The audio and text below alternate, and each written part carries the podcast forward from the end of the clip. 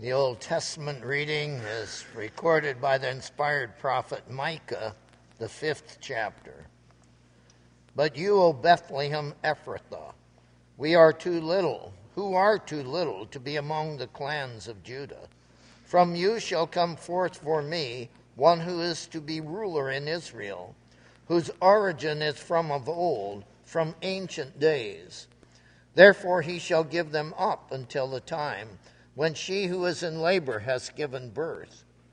Then the rest of his brothers shall return to the people of Israel, and he shall stand and shepherd his flock in the strength of the Lord, in the majesty of the name of the Lord his God.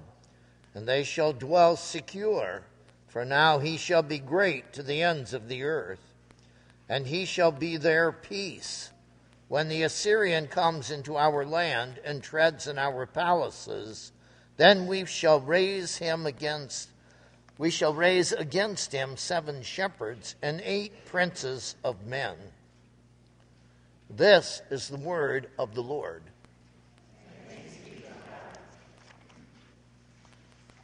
The epistle is recorded by the author of Hebrews, the 10th chapter. Consequently, when Christ came into the world, he said, Sacrifices and offerings you have not desired, but a body have you prepared for me. In burnt offerings and sin offerings you have taken no pleasure. Then I said, Behold, I have come to do your will, O God, as it is written of me in the scroll of the book. When he said above, you have neither desired nor taken pleasure in sacrifices and offerings, and burnt offerings and sin offerings. These are offered according to the law.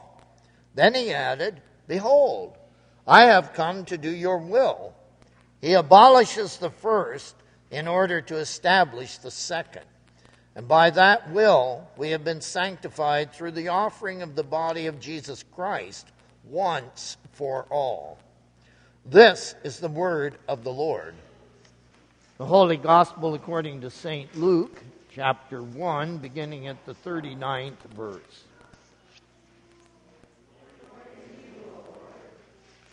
In those days, Mary arose and went with haste into the hill country to a town in Judah. And she entered the house of Zechariah and greeted Elizabeth. And when Elizabeth heard the greeting of Mary, the baby leaped in her womb, and Elizabeth was filled with the Holy Spirit. And she exclaimed with a loud cry, Blessed are you among women, and blessed is the fruit of your womb. And why is this granted to me that the mother of my Lord should come to me? For behold, when the sound of your greeting came to my ears, the baby in my womb leaped for joy. And blessed is she who believed that there would be a fulfillment of what was spoken to her from the Lord. And Mary said, My soul magnifies the Lord, and my spirit rejoices in God my Savior. For he has looked on the humble estate of his servant. And behold, from now on all generations will call me blessed. For he who is mighty has done great things for me, and holy is his name. And his mercy is for those who fear him from generation to generation.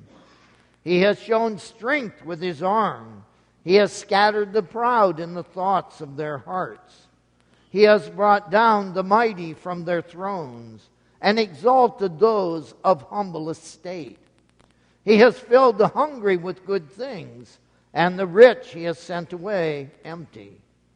He has helped his servant Israel in remembrance of his mercy.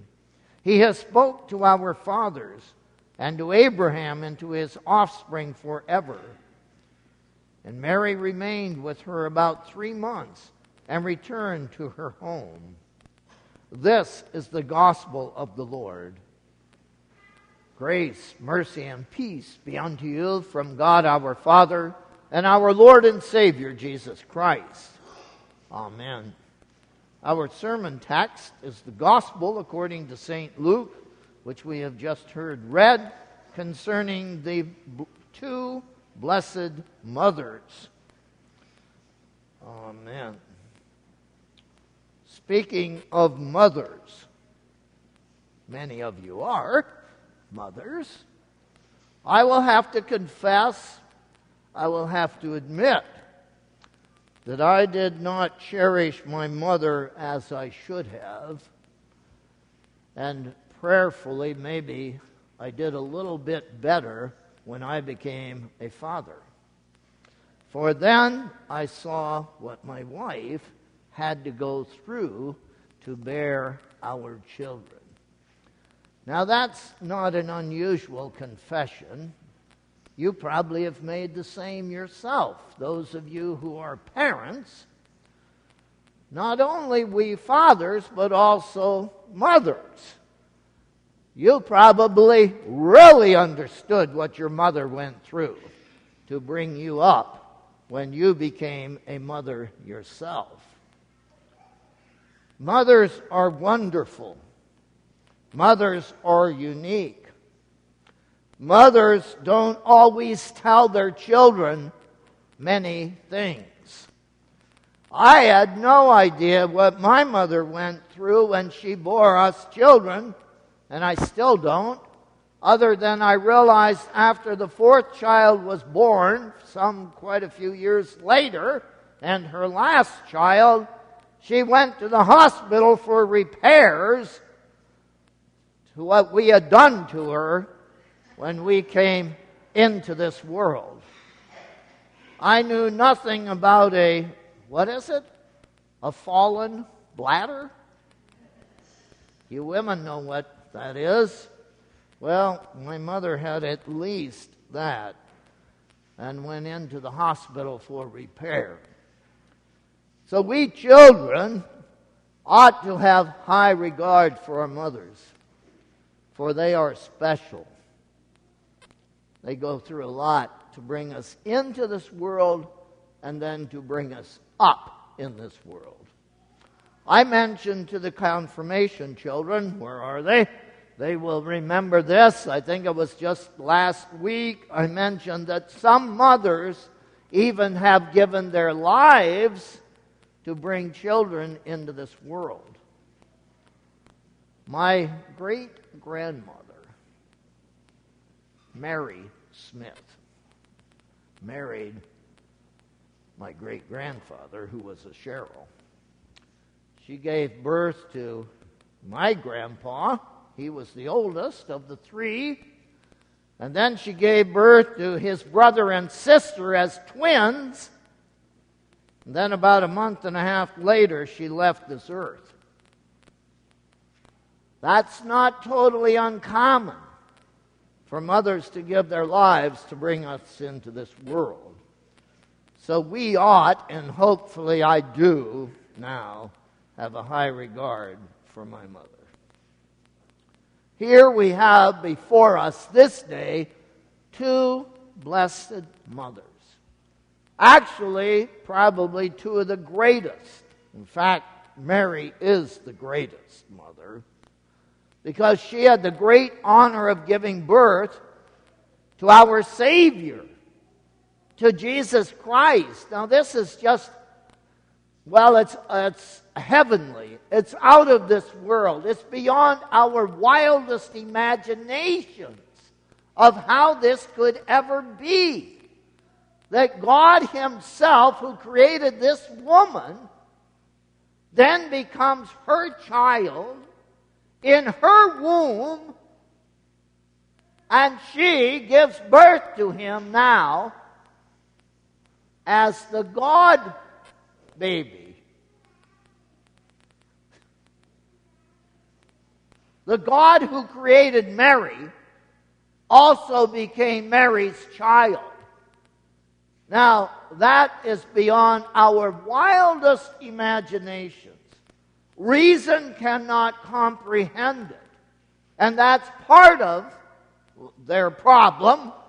Those who reject Mary as Jesus' mother and reject Jesus as her God and Creator is because they try to use their reason to understand it.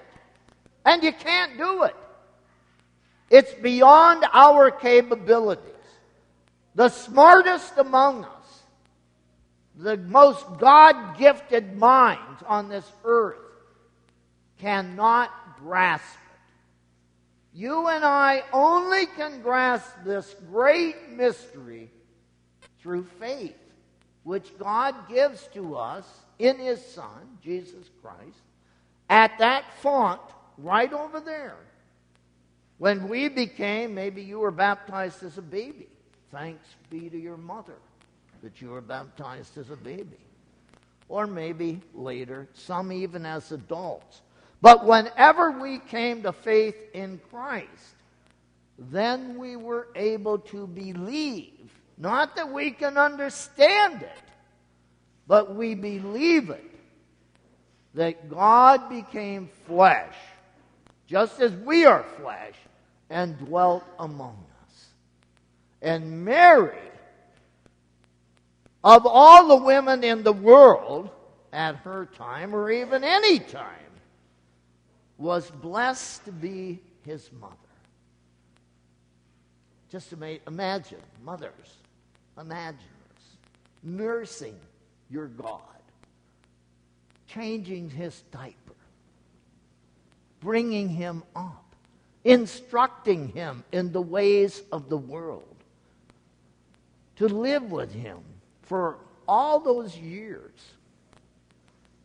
she, she had to this is amazing. It is just utterly amazing that she could, could and did do this for us. And she considered it an honor. You know, there are people today who are saying the most ungodly things about her. I'm not even going to repeat them, they're just so ungodly. And she put up with it. And she took it because she knew it was a wonderful blessing God had given to her to be the mother of our Lord Jesus Christ. And then you see how the Holy Spirit works. He informs her of these wonderful things, this beautiful hymn, this canticle that she sang my soul magnifies the Lord. And that he moves her to go and see her cousin, Elizabeth, who was considered cursed because she was barren. God tells us the greatest gift next to faith that He gives us is babies. There's nothing greater than a baby next to your faith. Of course, your faith is the greatest gift.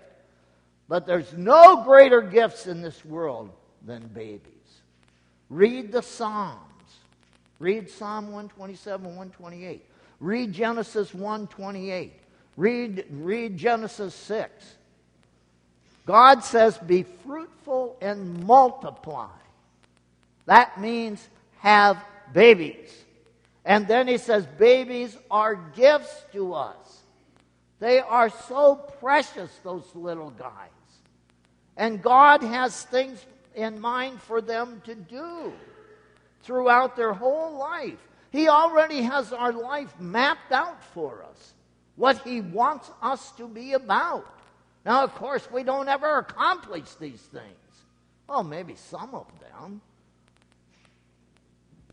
but he wants to he works through his people to accomplish his purposes. You see it all throughout the scriptures. He is always working through his people. Right here, he's working through these two ladies, these two blessed women, Mary and Elizabeth. Elizabeth was considered, as I mentioned, cursed because she was barren. And she was now past the age of childbearing. And what does God do? Another one of his miraculous moves. He gives her a child. A little baby boy who's going to grow up and be this great preacher, who comes out of apparently nowhere. Of course, it wasn't nowhere, but we don't know where. And he appears in the desert preaching, Repent and be baptized. And that message is still the same today. Repent and be baptized. Acknowledge that you are a poor, miserable sinner. And then give God all the praise by saying, But thanks be to you, Lord Jesus, you forgive me. John preached that, you know, not very long. What happened to him? Jesus said, This is the greatest person on earth born of a woman, John the Baptist. And look how we treated him. Herod has his head cut off because he was preaching the truth to Herod that you are a miserable sinner because of many reasons, but you have your brother's wife and you have her unlawfully. And so what did he do? Cost him his head. But he was faithful to the Lord and his word. And Elizabeth was blessed to be his mother, and Zacharias was blessed to be his father. And God gave us these two wonderful women to be the mothers of these two great men. John the Baptist, who led the way, getting the people ready for Jesus to come. And then God Himself in our flesh, who died that we might be forgiven, who gave His life for people who hated Him, that they might be forgiven and have the certain hope of eternal life. You know, Jesus said to Mary, another Mary,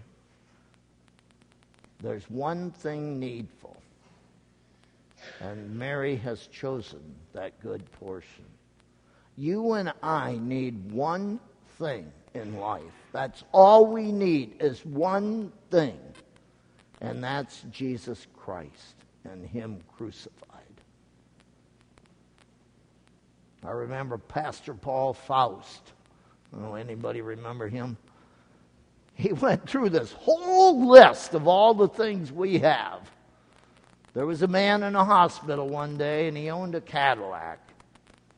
And the man was fading. And he said, Someday he's not going to need his car. Someday you're not going to need your house.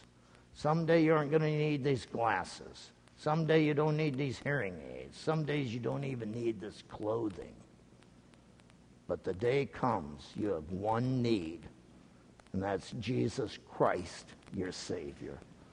May God grant you faith in Him that when you take your last breath, you will have Him on your lips and in your heart. God grant Him to each and every one of us. Amen.